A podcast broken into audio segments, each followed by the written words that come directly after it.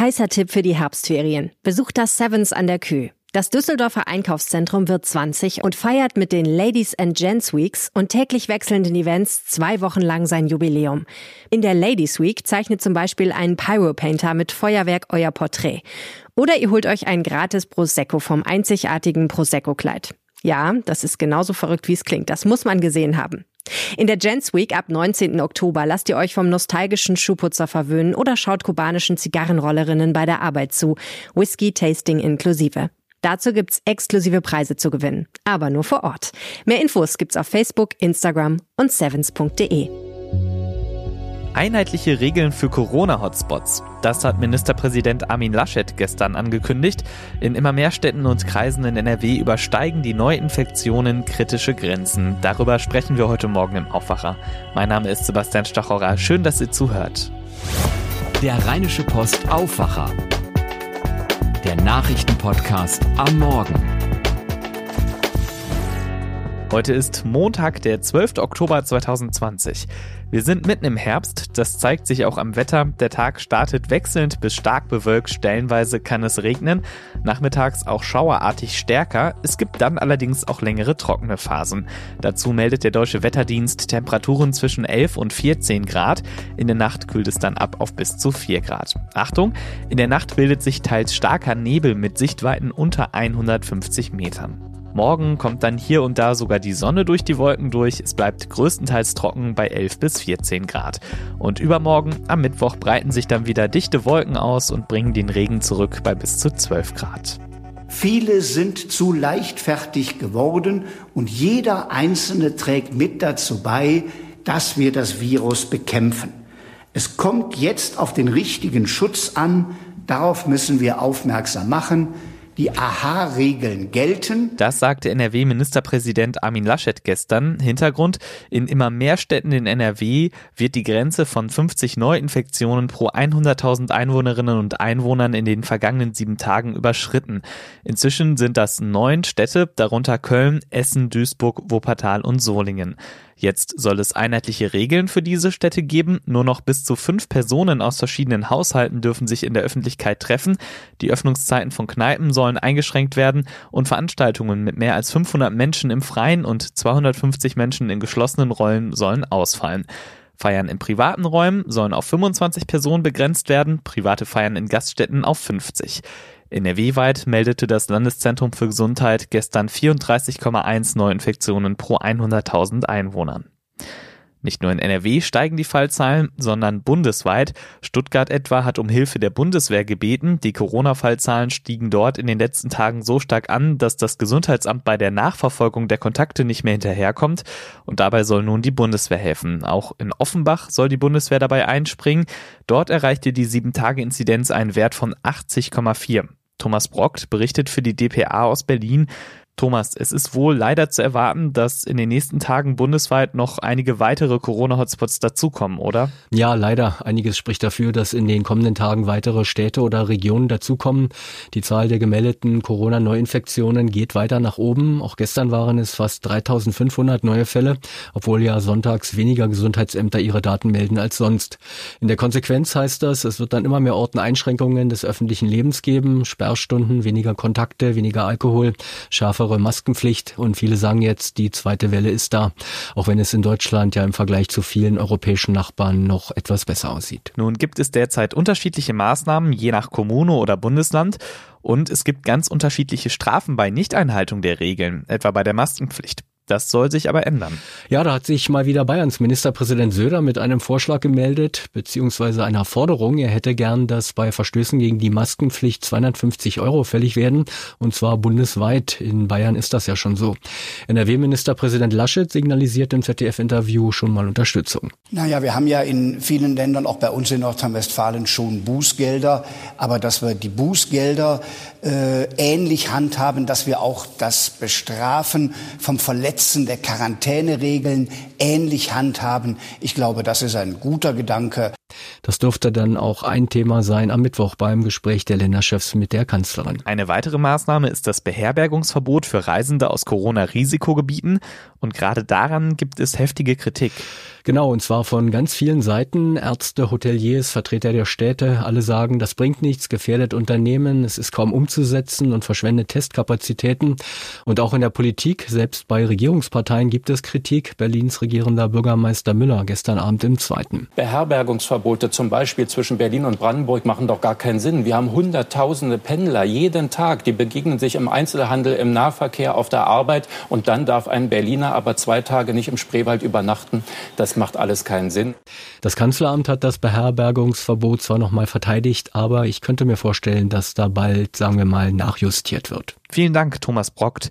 Schauen wir kurz auf die Entwicklungen in Frankreich und Italien. Wie sieht's denn gerade in Paris aus, Dorothea Finkbeiner? Hier in Frankreich folgt bei den Corona-Zahlen im Moment ein trauriger Rekord dem nächsten. Am Samstag wurden 26.896 Neuinfektionen in nur 24 Stunden gemeldet.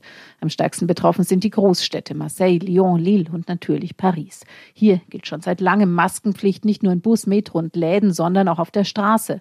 Im Moment sind auch Bars geschlossen. Große Feiern, bei denen sich mit am meisten Franzosen angesteckt hatten, aber waren bis vor einer Woche noch erlaubt. Und Claudia Wächter ist für die DPA in Rom. Italien Italien war ja bei der ersten Welle der Pandemie heftig betroffen.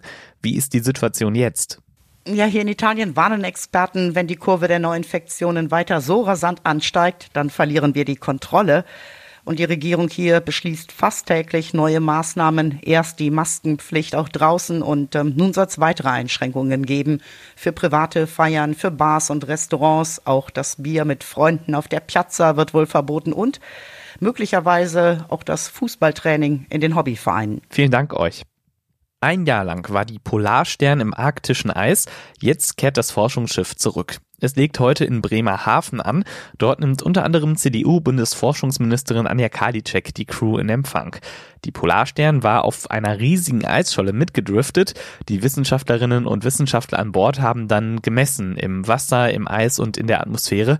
Ronny Thorau berichtet. Ronny, erklär doch mal kurz, warum der ganze Aufwand. Ja, kurz gesagt wollte man die Arktis so detailliert wie bisher noch nie untersuchen, indem man sozusagen eine mobile Forschungsstation da hat, die monatelang mitdriftet, also auch guckt, wohin driftet das Eis, wie schnell schmilzt es dabei. Und man hat Messgeräte auf dem Eis aufgestellt, sich ins Eis gebohrt, Drohnen und Wetterballons in die Luft aufsteigen lassen und Sonden runter ins Meer gelassen und so dann einfach rund um die Uhr gemessen. Auch wenn das Schiff mal kurz weg musste von seiner Scholle, um eine neue Besatzung aufzunehmen, dann haben die Messgeräte vor Ort weiter gearbeitet.